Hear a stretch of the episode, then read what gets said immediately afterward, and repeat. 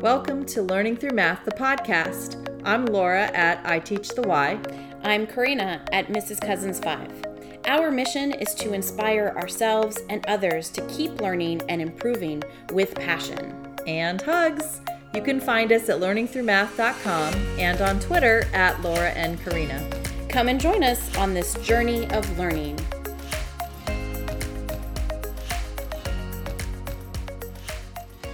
Thanks for joining us. We are recording this part in September of 2023.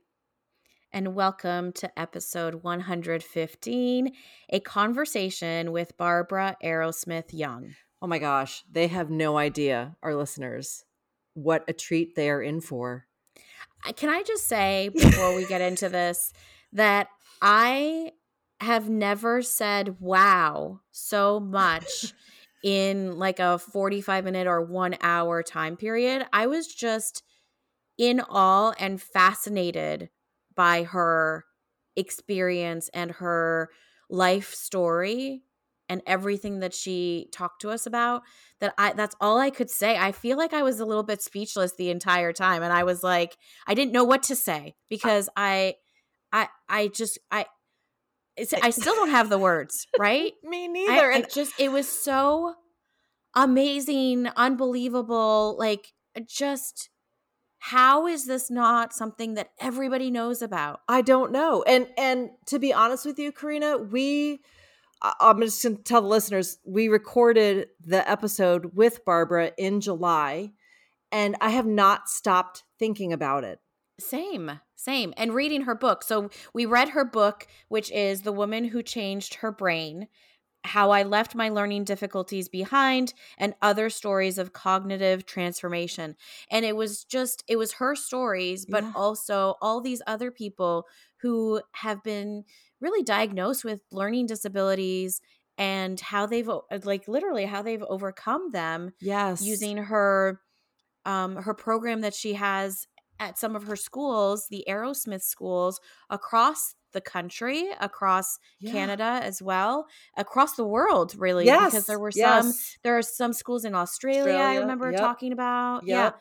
I mean, it's just fascinating stuff. And and why don't we have this in schools it really makes me wonder like how many do, i've wondered this of my kids who have ieps and mm-hmm. 504s and who are labeled with these learning disabilities how many of them would actually benefit from this and and would see a change and a difference in their in their memory? I know it would work. I mean i know i know it would. It, it the brain is a muscle. We have to use it. We have to right? Practice it and flex it and work it out just like anything else. Um, so it makes sense to me that all of those things would would be beneficial. I know. I, I just I fascinating, fascinating. I know. So you're in for a real treat. And if you haven't heard of her book, uh, I I mean I highly recommend getting your hands on it. Um, we can put a link for it in in Amazon. We don't get anything from it, you know, we don't benefit from it, but uh, I highly recommend purchasing the book. I I actually went on my on using our public library access. You can listen to it on I found it on as an ebook. Mm-hmm. So I was able to listen to it as I read just to mm-hmm. go a mm-hmm. little bit faster uh, mm-hmm. in time for the interview.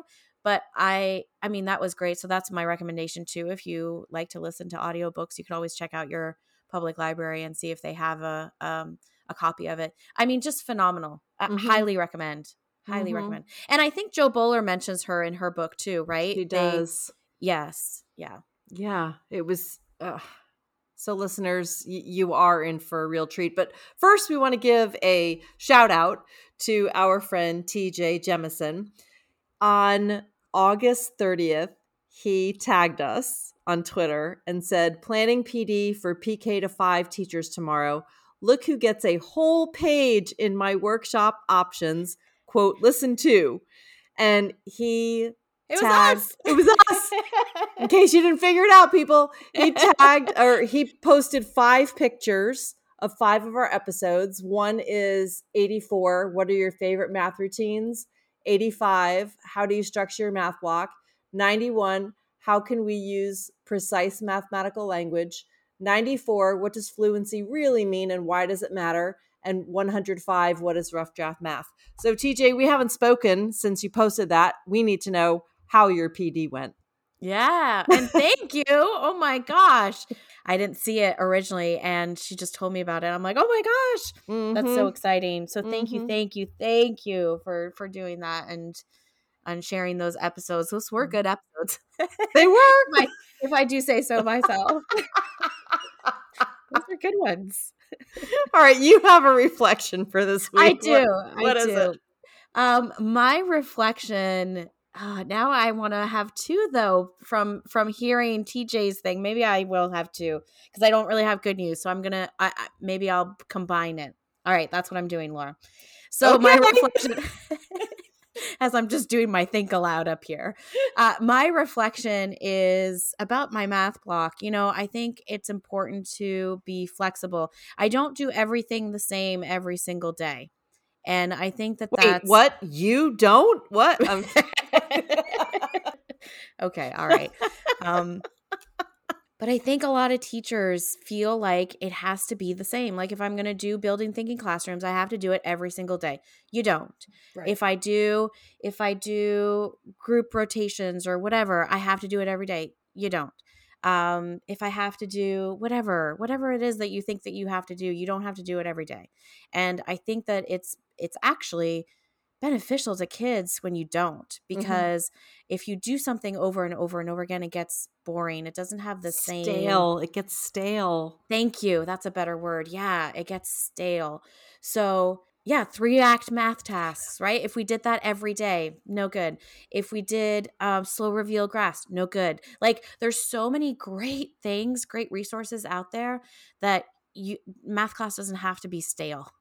So give yourself permission to change it up. I think mm-hmm. that's my little reflection for this episode. And then I am flippin' obsessed with mild, medium, spicy problems. Wait, you? yeah. Obsessed. And so are my students. Like, I love it because here's I have always struggled with practice in my classroom. Not sufficient enough, like, not an effective amount of time given to individual independent practice.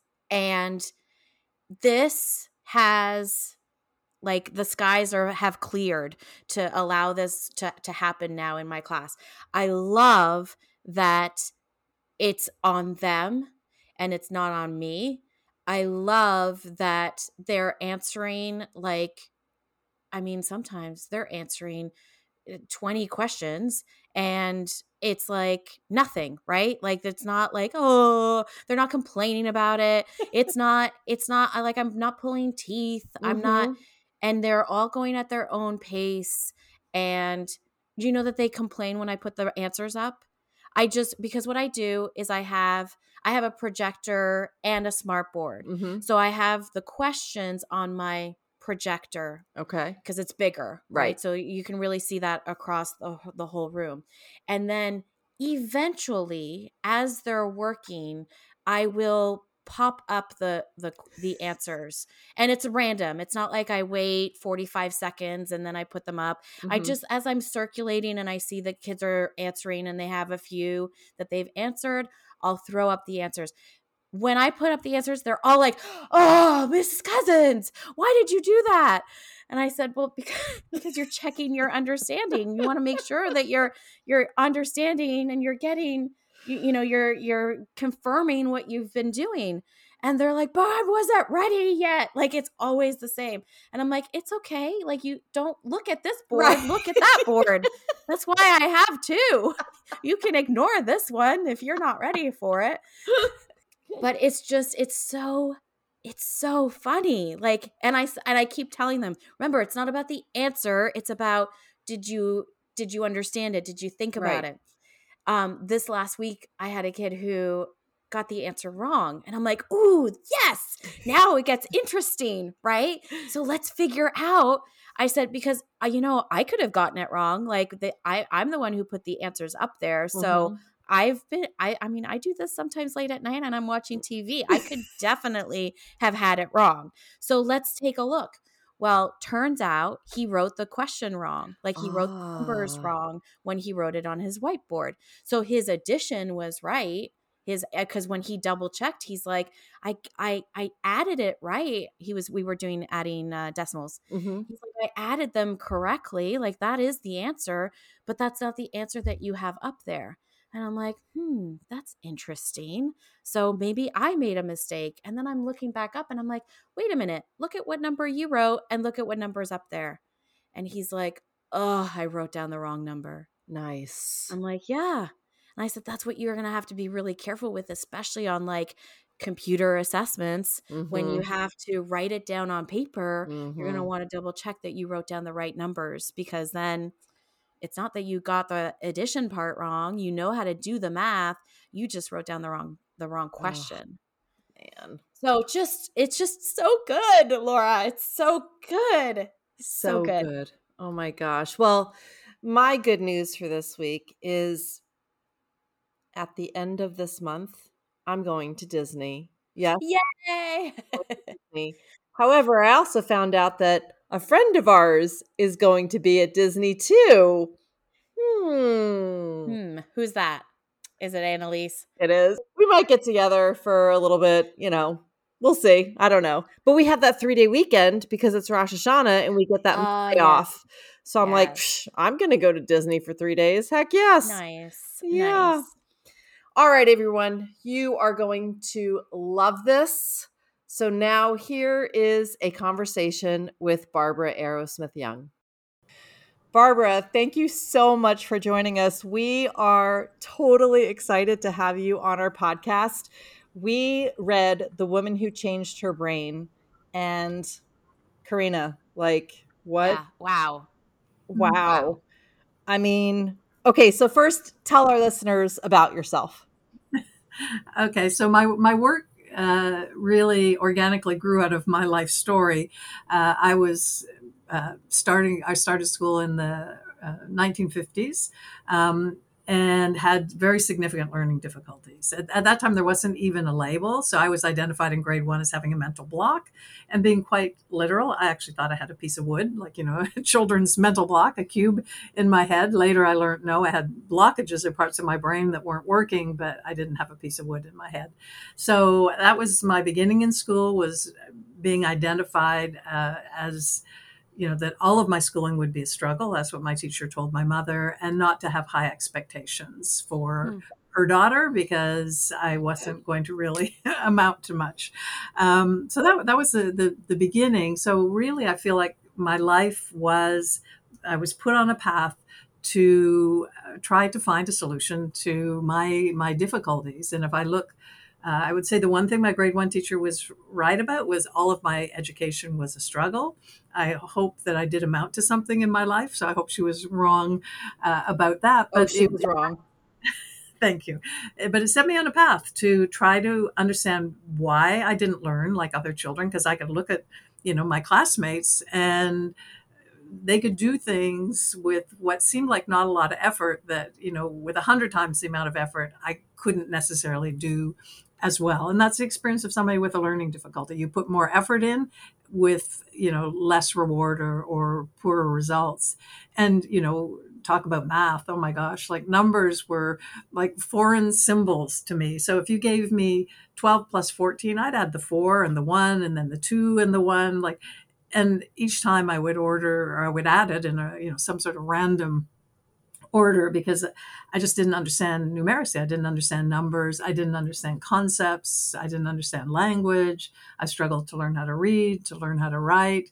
Uh, I didn't know where my body was in space, so I was clumsy uh, and awkward. Um, so yeah, so that was my my beginning. And I was very lucky, and my father was a scientist and inventor. And he said, if there's a problem in the world and no solution, he said, it's your responsibility to go out and try to find a solution. So, Wow. like I was set on this quest, and here we are today. Uh, you know, with the work in you know I think thirteen or fourteen different countries around the world. My my commitment is to make this work accessible to to children, to families, to adults. Um, to make a difference in their lives as it did in my life. So that's sort of my my origin story. Wow. Uh, how old were you when you said, okay, I have these learning difficulties. I'm going to figure out how to fix them. Do you remember? I, I don't. I um, it probably wasn't until I finished high school. I mean, I knew I had the learning difficulties. I mean, I knew in grade one, right? Again, Right. In the turtle reading group. You know, you just had to look at those other turtles and realize there was a reason I, I was a turtle. Um, I don't know why teachers think you don't understand those those terms, um, but so so certainly, you know, the the struggle, the struggle, the struggle, and then I think I went to do my undergraduate in child development because not consciously, but at an unconscious level, I was trying to understand what went wrong in my development, right? Because I, I, I was very clear I had very significant um, difficulties, and there still wasn't a lot of understanding of. Like now, there was the term learning disability, but there was very little um, understanding. The belief was if you had a learning disability, you couldn't be in university. So I was told by my professors, well, no, you can't have one because how could you be here? I mean, now we know that there's gifted learning uh, disability. So, you know, in child development, I was observing, you know, children that learned at different paces and, and different rates and kind of trying to map that onto my own experience. And then graduate school, I did my master's in school psychology, which is identifying learning difficulties, right? And again, the same problem. I went to my professors and said, you know, I have learning difficulties, told, no, you couldn't be in graduate school uh, and have that. And then someone handed me a book that changed my life. I was 26 years old, and it was The Man with the Shattered World. And it was telling the story of a Russian soldier who in World War II had a very localized head wound. And so he was keeping a journal, writing all the things he couldn't do.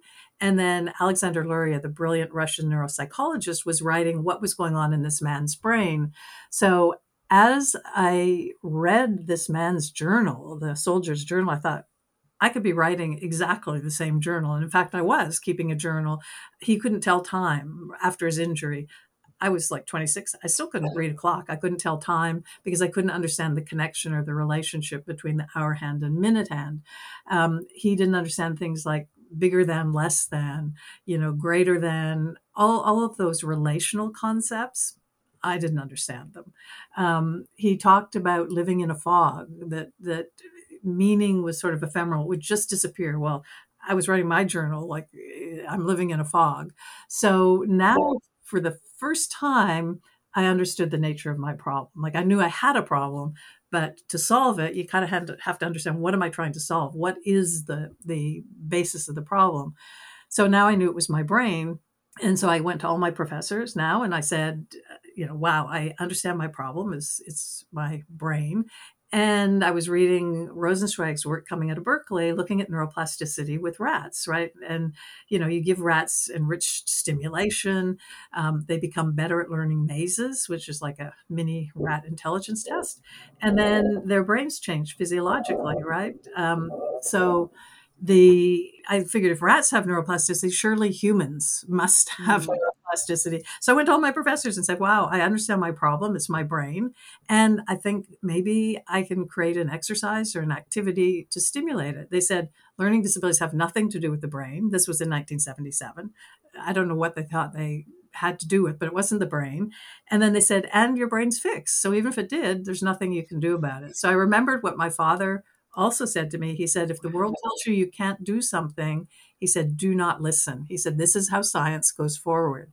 So I, you know, nodded to my professors, but went off and and um, started creating exercises, you know, for my specific problems first. And I had multiple learning difficulties, so I created three different exercises for three different parts of my brain. Saw the results where I could now do things that before, with the best will in the world, I could not do. So I knew there's human neuroplasticity. And then I started working with other people because not everybody had the same problems I had. And now we have programs for 19 different cognitive functions.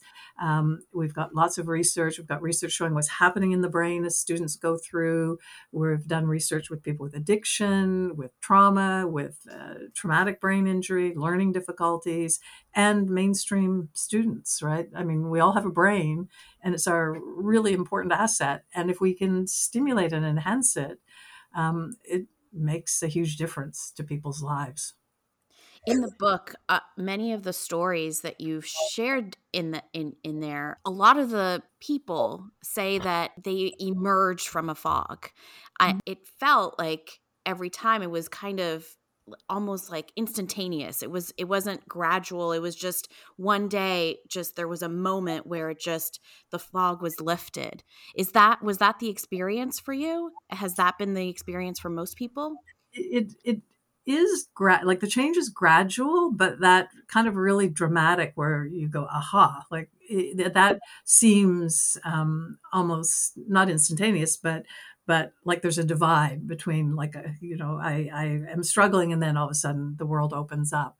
But people observing see that it's gradual that the person can start okay. to do some things um, but in our subjective experience often it's there's there's kind of a seminal event. For me it was listening to 60 minutes on tv right? Because before i used to have to have a friend interpret like what was going on because I just I couldn't follow I couldn't understand things in what I call real time. Like I would memorize it and play it over like a little tape recorder to try to understand. I might have to play it over 50 times, um, and which is problematic. Nobody really waits around for you to try to figure out. Um, so he used to always break it down and interpret it. And I remember the first time actually turned to him to interpret something before he turned to me to interpret. Um, and that was my huge aha moment because I had never been able to do that before. I could actually understand what the you know the newscaster was saying. I could follow the logic, and that was really profound. And then I could before when I read, I mean, obviously, if I read, you know, the black cat is jumping over the red fence, I could understand that because I could paint a picture. But if anything was conceptual, I might have to read that article or, you know, that chapter 50 times. And I would use highlighters and drawings and diagrams. I use my right hemisphere to support my left hemisphere. And I remember the first time I pulled a philosophy book off the shelf that was very conceptually dense. And I read the page and I understood it as I read it. And I thought, whoa, maybe this is a fluke. So I pulled another book off the shelf. And by the time I was finished, I had 100 books on the floor all around me.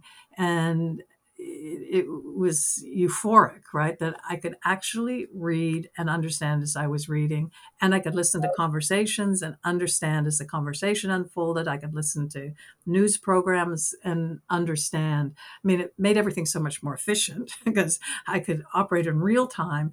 But I could be part of human discourse for the first time in my life. Like before, I would smile like a lot in social situations and hope nobody asked me a question because I didn't understand. Now I could understand and I could actually have a conversation. I could build relationships. Um, you know, so it was so much more profound than. And I understood mathematics. I went back and I decided. My father had a degree in mathematics and physics.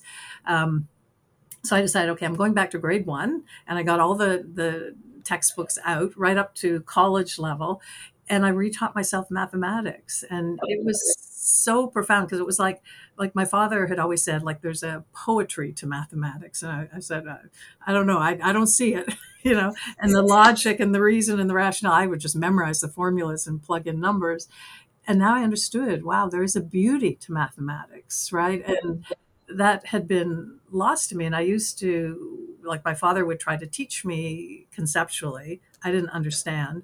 He would go off on a business trip. I would actually go into the basement, bang my head on our dryer. Like, so the, several years later, I went back and there were still my dents from my head in that dryer. Oh.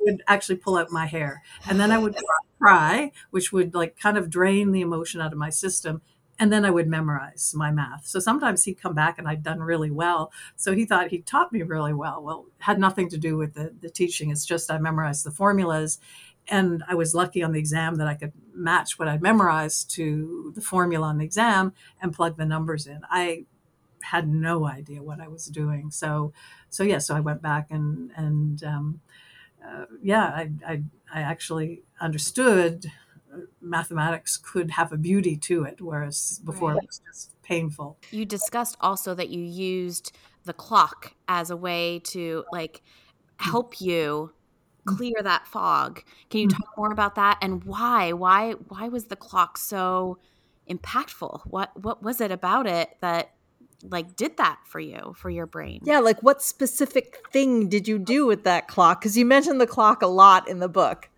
Yes. So it, it's the first exercise I created, um, and it's not so much about you know that I wanted to learn how to tell time, which I did. Now I can read an analog clock, but when I was reading Luria's work, because after that first book, I went in and started reading his other books.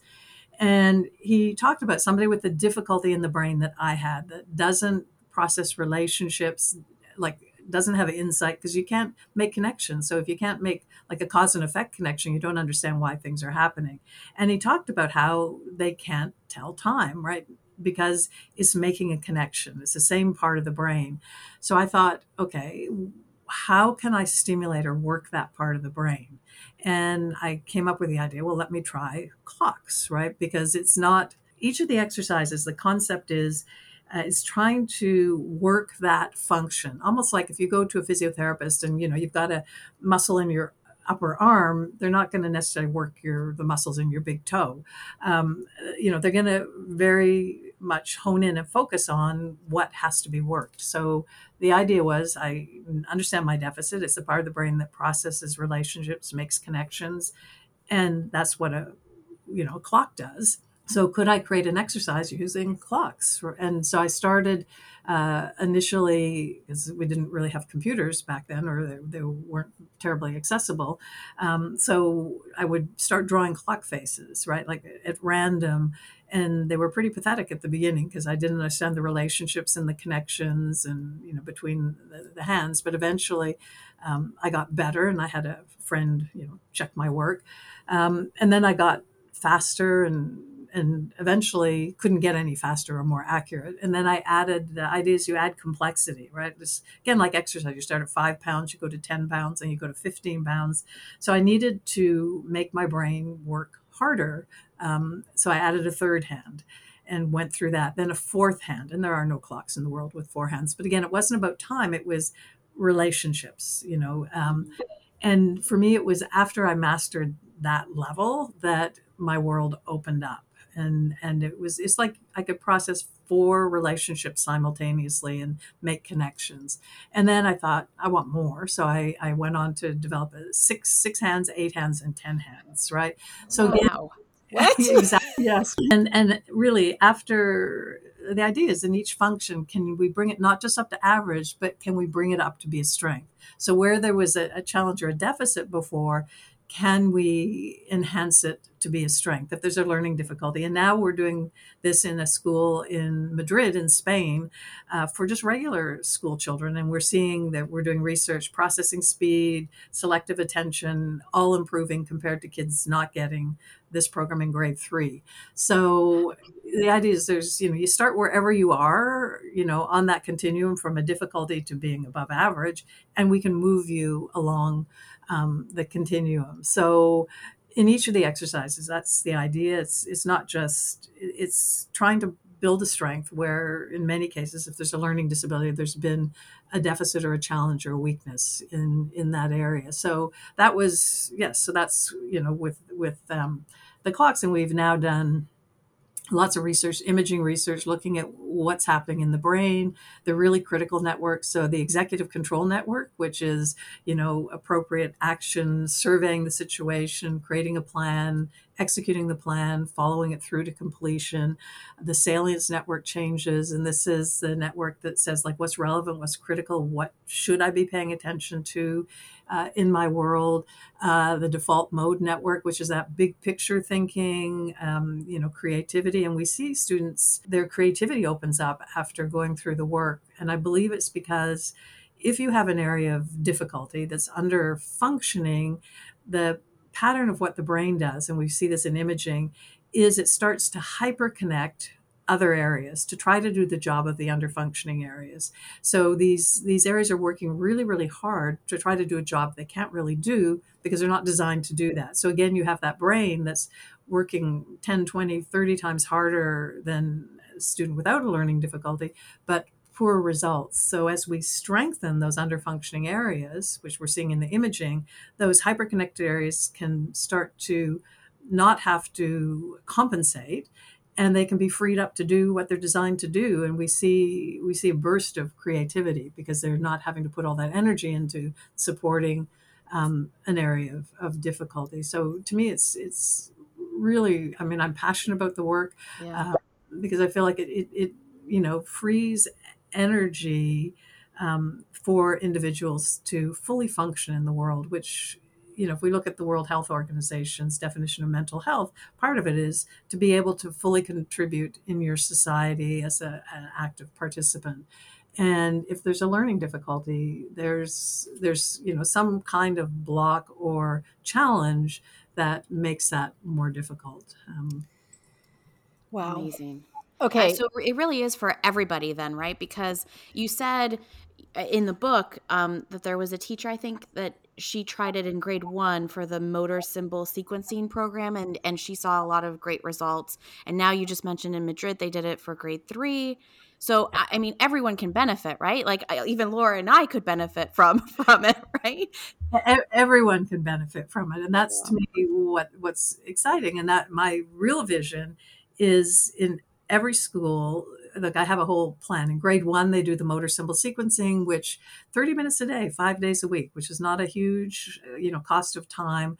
They do that exercise. It improves eye tracking and reading. It improves the motor planning and writing. Then grade two, we work on the the symbol recognition, the visual memory, because you're learning how to spell, you're learning how to read. Grade three, we do quantification sense, which is that understanding of number, um, calculation, helps you learn your math facts. Uh, grade four, we do the reasoning, the, the clocks exercise. Uh, grade five, we move into some of the executive functioning, and we're doing that in Madrid, um, and we're doing it in a school in New Zealand. We have some schools in Canada, the United States that are they're not doing the full model, but maybe you know one or two grades. And that I think you know we go to school to learn.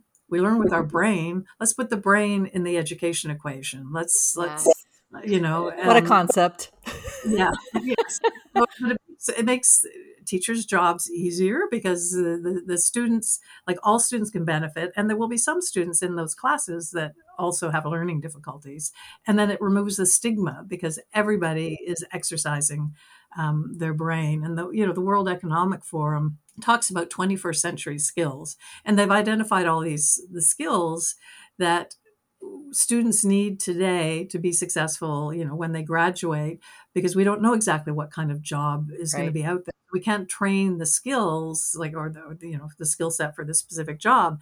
And if i look at all of those um, you know 21st century skills it's the brain. Like really how you know people say how do we get there? Well I know how we get there. We put the brain in the education equation that allows those students to think, to be creative, to be problem solvers, to be collaborative, to have empathy, social emotional intelligence, you know, fluid reasoning, all of these things that that will allow them to meet any challenge that comes their way in the future. So um, so yes, I'm I'm I'm on a mission.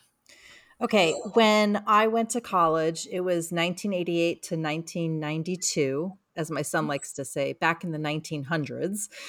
Um, one of my majors was specific learning disabilities. And I've always had this love of learning how to learn. Okay. Mm-hmm. It, I, I've been saying for years that if I ever got my PhD, which whatever, um, I would want to do it in neuroscience education because to me, that's like, that's it, right? And what I kept getting from your book was that you figured out how to overcome the learning disabilities, not to compensate, which is what I was mm. taught as an undergrad in the SLD program. Okay, let's teach kids how to compensate.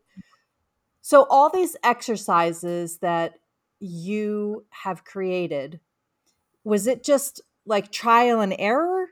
Because you said your dad was a scientist, so I'm kind of thinking like, all right, well, she tried this, and were, did you have a lot of failures?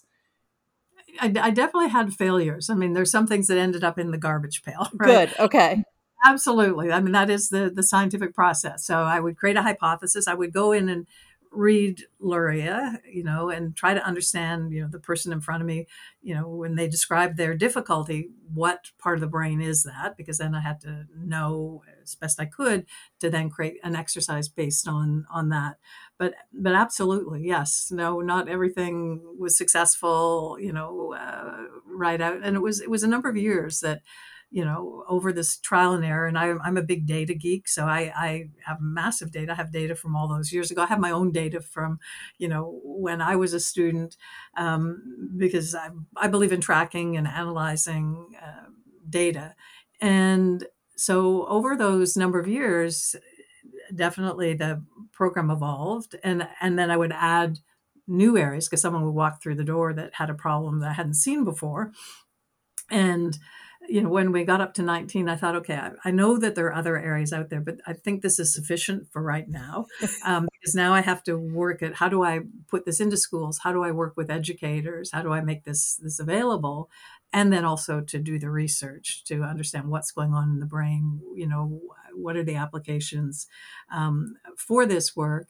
And we're constantly refining now, right? I mean, it, it's some of the programs are computer based, some are still pencil and paper because they don't lend themselves uh, to computer, some are, are auditory, but all of the data from all of the students around the world comes into a central database. We do ongoing research um, on on that. We've got several research projects that are ongoing every single year. We're talking to people in Madrid. We just had a meeting this morning looking at working with young offenders because I believe if we rewire their brain, uh, they can make better decisions at executive control.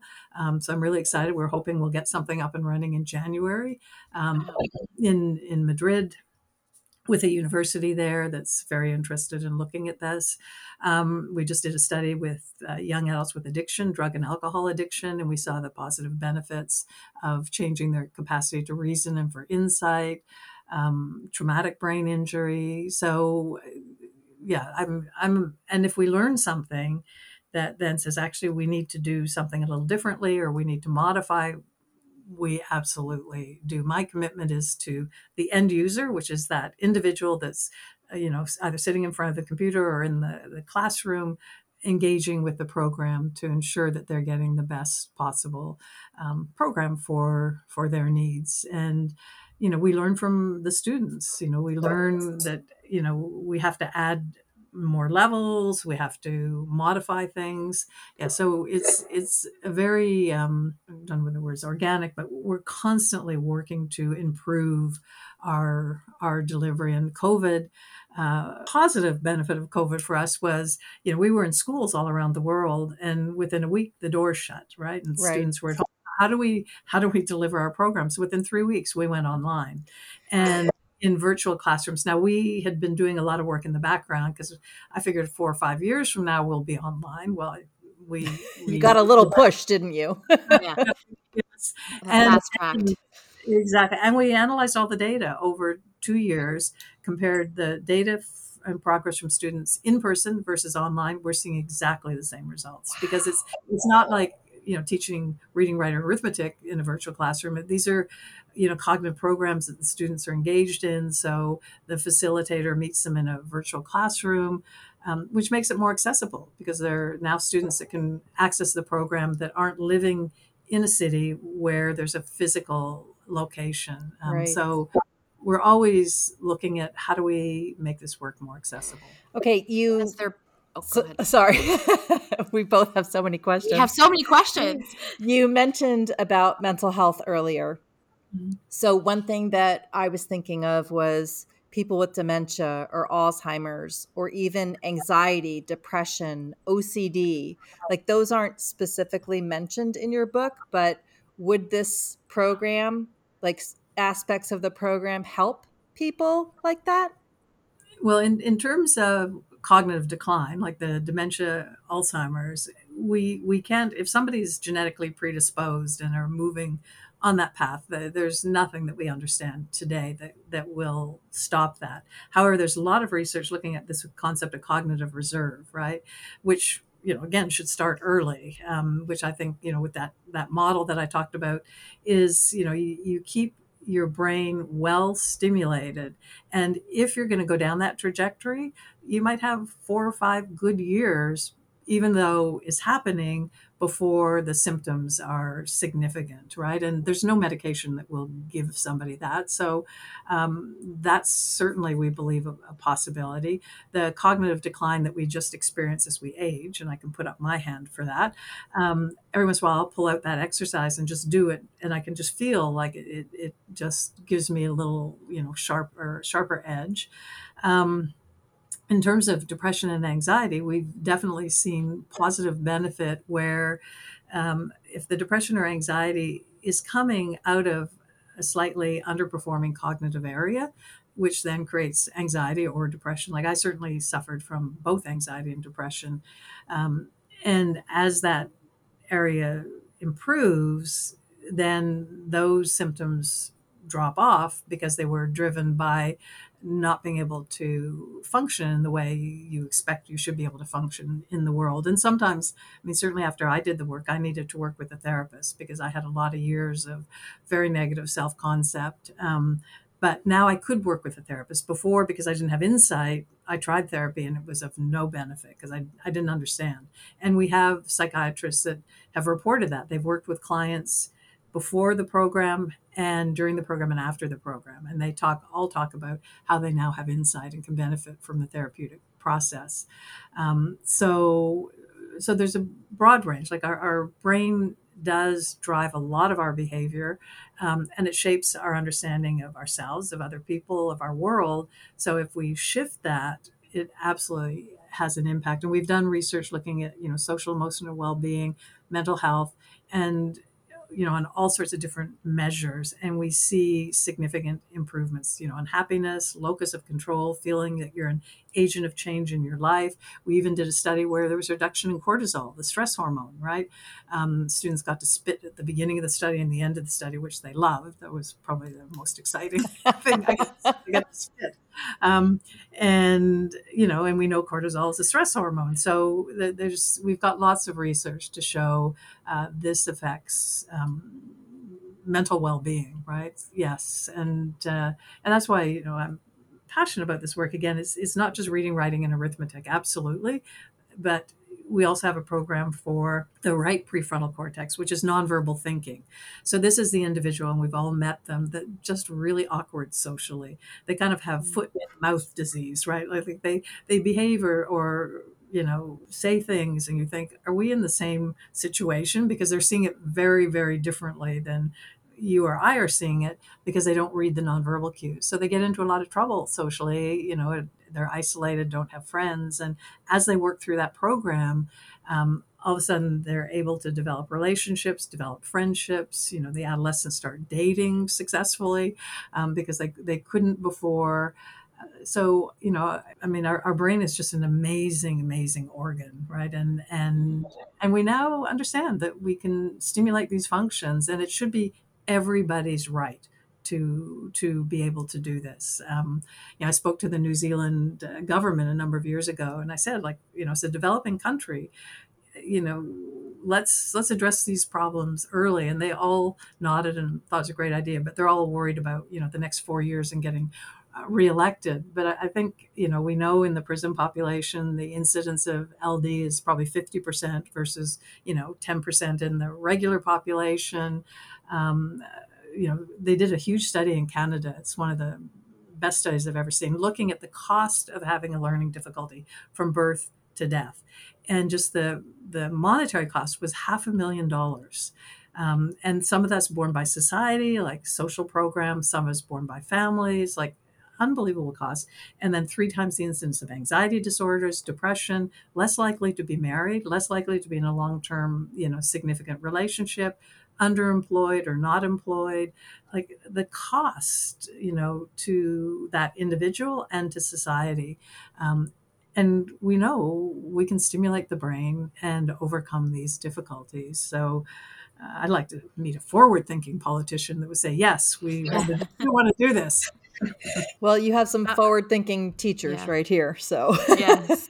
uh, no, I was curious about dyslexia. You had talked about it a little bit. Um, has there, and and maybe more general, has there been a, a, learning disability that hasn't quite been successful with your program or has had a harder time, like Alzheimer's, right? It has that's something that, like you said, is predisposed, it's genetic, it's there's a lot more going on. Mm-hmm. Is there mm-hmm. something else? Is there another learning disability that maybe hasn't quite uh, responded as well as you had thought would?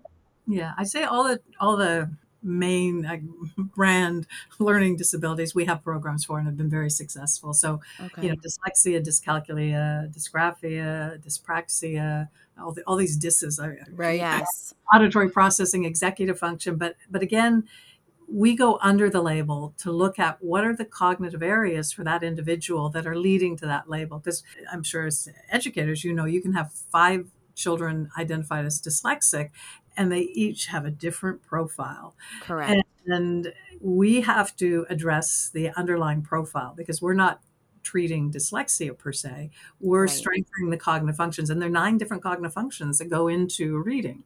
Um, so for this student, it might be these three, or I mean, I have seen some students where it's all nine, and those are the ones that you know are 20 and not reading past a grade one level. But we can we can address that. I mean, it'll take a period time. of time to just start working and strengthening those cognitive functions.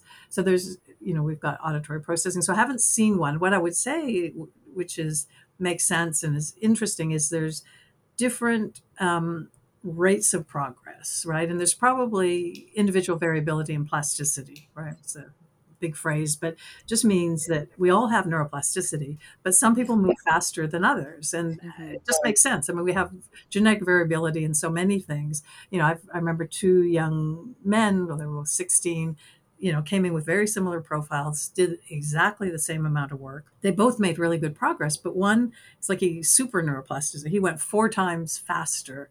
Wow. Um, and uh, and to me if i had the resources i'd love to look at are there some genetic markers that which i know there are that that suggest you've got more neuroplasticity. I mean the good news is they both made really good progress um, but it's just curious that one that moves so so much more quickly.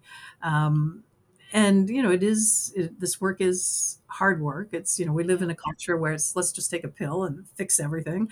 Um, and sadly, I, I wish that was true, but not not really in in many many cases. And we do see a lot of students with attentional issues that come in to the, the program either you know again executive control which regulates attention or we see students with uh, what i call a cognitive load multiple learning difficulties which mean every time they're sitting in the classroom they're having to put in so much more effort that the brain goes refractory it gets exhausted their attention wanders. And in both of those cases as we lighten the cognitive load by stimulating and strengthening the areas or addressing the prefrontal cortex, uh, 75% of the students that come in on medication are off by the end of the program because now their brain is regulating attention. So they don't need to be on those medications for the rest of their life. And I'm not wow. opposition to medication, but if there's an alternative, let's look at that. Absolutely. So, Karina and I were talking before you jumped on, and we were wondering are you familiar with the way that some of us are teaching math these days? Where the kids are actually doing the work not the teacher you know getting up and saying here's how you do it and copy this down and now go try your own we're we're in this mode of it's called building thinking classrooms where mm. it's based on the work of peter liljedahl and the kids are in visibly random groups three kids at a vertical non-permanent surface or a whiteboard and you give them a task and um, at, at some points you you know you start them out easy and then you build um, mm-hmm. uh, more tasks like that. Have you seen anything like that before? I, I, haven't i mean i've been out of the classroom for a lot of years right. but that sounds fascinating. I mean I, I have a really amazing teacher in my school that teaches math so i'm going to give her that name. Okay. What you're saying makes a lot of sense. Like this is you're stimulating the prefrontal cortex. Like you're you're getting them to think and problem solve and analyze and then probably learn from their errors and yes. So that that is absolutely you know it's, it's going to be stimulating their brain. So that that's the best way to teach. Absolutely. Yeah, because we we were wondering like you know with chapter twenty and the whole everything with numeracy, like is there something that we as teachers can do specifically to help all of our students. Mm-hmm. Yeah, well, I think it, it, I probably couldn't describe anything better than what you just described. Okay. What, it, it, it ticks all the boxes, right, for those mm-hmm. um, cognitive functions. Now, if there's a really significant deficit, you know, you'll see it and then it probably needs the kind of work that i do that's going to strengthen that. But the more like the, the, the prefrontal cortex um, is the part of the brain that allows you to compensate for a difficulty that you have right? And what the process that you just talked about absolutely is working and stimulating that part of the brain which is the most important part of the brain. So even if there is a difficulty you're strengthening the part of the brain that's going to help them um, develop compensations or workarounds. And then with my work, it can actually strengthen those areas. But I, I think I, I kudos to you both for you know, using that approach. I think that's really, really, really excellent. Awesome. Karina, do you have any is other there questions? anything else? Yeah. yeah, no, I I mean, is there any other advice that you could give for, you know, the regular teacher? Like uh, so I teach 5th grade. What can I do in my classroom to help all students? Is there mm-hmm. anything else that you would recommend? And I'm a K to 5 math coach, so I work with all the elementary students. Yeah, well, I, I think, you know, that discovery method or what whatever you i can't remember exactly what you building thinking it. classrooms yes building thinking classrooms like and that is the prefrontal cortex. So as much as you can put that throughout your teaching practice um, it is going to really support those students. I mean they're also going to learn collaboration they're going to learn like uh, you know empathy you know yes. all of those kind of things because they're like you know all those 21st century skills that we talked about. Um, and it's going to going to be stimulating that part of the brain. And what is interesting in my work when i started this in the late 70s early 80s i saw very few prefrontal cortex problems like executive control. Um, and i was reading luria's writings and i thought oh wow i really want to see this because it was so fascinating because i was at a strength there right? So i wanted to see you know what does that look like in somebody's life? And probably over 10 years maybe i saw one person a year. Now 60 to 70 percent of the students that i see have executive function difficulties. And I think it's because this kind of teaching isn't being instituted, right? Mm-hmm. It's, it's that, you know, we get sound bites, we get pre-digested information. We're not asking students to develop critical thinking skills, to exercise those skills, to do discovery learning. So, um, you know, exactly what you're doing is exactly what should be done in education. So I would just say do more of it and apply it really, really um, broadly in in the classroom. Awesome, Barbara. We can't thank you enough for your time. This was amazing. Where can people um, get in touch with you or learn more about you? So the, our website, we're just in the process of rebuilding. So in about three weeks, there'll be a brand new website that's launched. But our current website also is very good. So uh, it's arrowsmith.ca. So like my middle name, arrowsmith.ca. And there's a wealth of information. There's there's videos, uh, there's research. Um, uh, you know, there's a, couple of books that are free as downloadables. The the Brain Pioneer, which is a children's book, um, on my story and journey. The author Howard Eaton kindly made that available as a free download. The Brain School also um, can be downloaded. Uh, so there's there's lots and lots of free resources um, there and there's you know email to contact like we really want to get this work into schools so there's also advocacy like you know we will support you in having any conversation with any educational organization to look at implementing this work um, to make it accessible so yeah so arrowsmith.ca is a great resource okay amazing i'll definitely put all that in the show notes okay amazing i, I thank you so much no, my pleasure. I, I, and keep doing what you're doing. It sounds absolutely amazing. So thank you. Thanks. Thank you. Wow, that was so so good, wasn't it? Did you just say wow again? Oh my god. I can't help it. I'm telling you, I cannot help it. This I it was ama- amazing, just amazing. Okay, listeners, our challenge for you this week is to find her book, you know, get it, start reading it, listen to it. Or, you know what I need to do, which I haven't done yet, is I need to look further into the program itself Yes. and see if it's something that I personally want to do. And seriously. check it out. Maybe my students can do. You know, we can do this for quote tutorial or tier whatever instruction. Right. or- Yeah. yeah, yeah. Oh my gosh. Thanks for joining us. We'd love for you to subscribe to our podcast and give us a five star review on your favorite podcasting platform. We invite you to join the conversation on Twitter by using the hashtag Learning Through Math. We'd love to hear your feedback. Make sure to tag us at Laura and Karina. It's always a pleasure to talk to you. To you too.